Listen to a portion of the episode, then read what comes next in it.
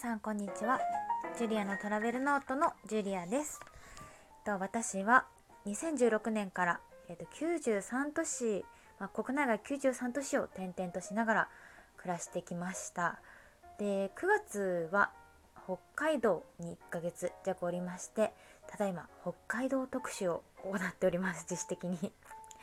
ちょっとまだまだ続きますので是非あの今後ね北海道に行かれる予定がある方参考にしていただけると嬉しいです。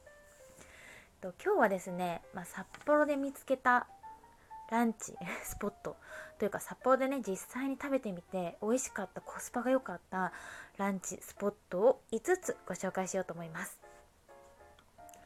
はいじゃあ早速1つ目。1つ目はまああのね札幌に来た札幌北海道に来たからにはねやっぱり海鮮が食べたい。ということでねついつい行ってしまう海鮮丼屋さん。でもさ絶対に外したくない。なんかちょっとね観光客向けの場所だと観光客値段だったりなんだろう鮮度。鮮度はいまいちなことはないのかもしれないけどうん、まあちょっとツーリストトラップにはまりたくないっていうことでもうめちゃくちゃ探しました。探して探して探して見つけたのが新札幌にある小松水産の海鮮丼。えっとね新札幌駅の駅ビルに入ってる海鮮丼屋さんです。なんとねこちらウニいくら丼が1286円で食べられちゃいます。ちょっとびっくりな値段じゃないですか。12001300円以下ですよ。でまあどうせちっちゃいんじゃないのとかなんかご飯見えてるんじゃないのとか思ったんですけどもしてね。したら驚き。ご飯はウニとイクラちょうど半分半分ぐらいですっかり隠れておりました。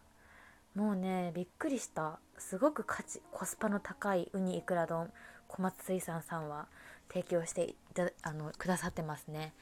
うんびっくり。もしコスパのねいいウニいくら丼が食べたかったら新札幌駅駅ビルの小松水産さんおすすめでございます。でね他にもいろいろメニューがありまして、まあ、マグロの鉄火丼とか三色丼とかねうん。そばもあるしあとねあの勝手丼というわがまま丼なんて言うんだろうお刺身がの切り身がたくさん置いてあってそれを自分で好きにカスタマイズすることもできますこちら。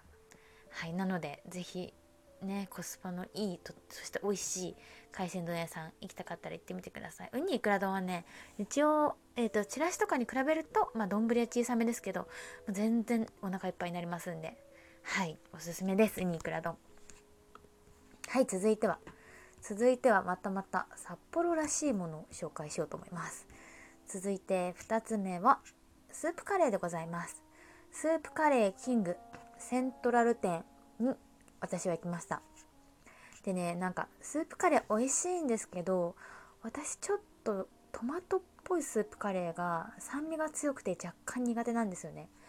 なのであの酸味があんまりないというかトマト系ではないスープカレーをご紹介したいと思います。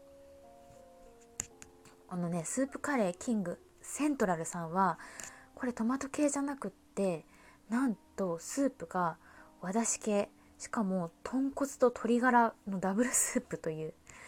何これすごい初めて見たみたいな。まさかねスープカレーに豚骨鶏ガラが入ってると思わなかったんですけど。うん。プラス和だしのね何て言うんでしょうね。ラーメンみたいなちょっと味わいのあるスープカレーでございます。なんかねこのダブルスープって旭川ラーメンあの北海道の旭川ね。でダブルスープで有名じゃないですか。その動物系と魚介系のだしの合わせ技。これがねこのカレースープカレーにも生きてるのかなと思います。うんここ面白いすごい変わってますね。初めて食べた。もしかしたらねちょっと北海道でこのダブルスープカレーは意外にポピュラーかもしれないですけど、うん、ここはねあの意表をつかれたのと私酸味がちょっと苦手だったのですごく美味しく食べられました。うん。カレーもラーメンも大好きっていう方にはぜひぜひおすすめしたいスープカレー屋さんです。はい続いて3つ目。3つ目はねどうしようかな。はいじゃあトリトン。回転寿司ですね。もう皆さんご存知かもしれないんですけどやっぱりトリトンって美味しいですよね。豊私ねいつも豊平店に行っちゃうんですけどやっぱいつもすごい混んでますよね、うん、びっくりするぐらい混んでる。あの行列してますお店の前で。一応なんかお店の中にマシンがあってそこで番号札を出せてでね番号札を呼ばれるまでに帰ってくれば大丈夫とかあるので、まあ、私はこれ着いた日に行ったのでその着いて直であのトリトンに向かって番号札出してで滞在先に1回荷物置いてでそれで1時間ぐらいしてまたもトリトンに戻ってきたらちょうど入れるっていう素晴らしいタイミングではいございました。でも美味しいんですよほんとトリトン。何が美味しかったのか今回。えっとねいくらはいつも通りすごい美味しかった。あとカツ粒もすごい美味しかったです。あと初めて食べた今回変わり種がタコノコっていうまあ文字通りタコの子供なんでしょうけどタコノコ。なんだろうすごい面白い食感。なんだろうちょっとねえゼラチンのようななんかなんだろう言い表せない。塩辛い塩の味のするゼラチン、ん、タコの塩辛みたいな感じ？うーんすごい。難しいですね言い表すのが。でもね面白い。そして美味しかった。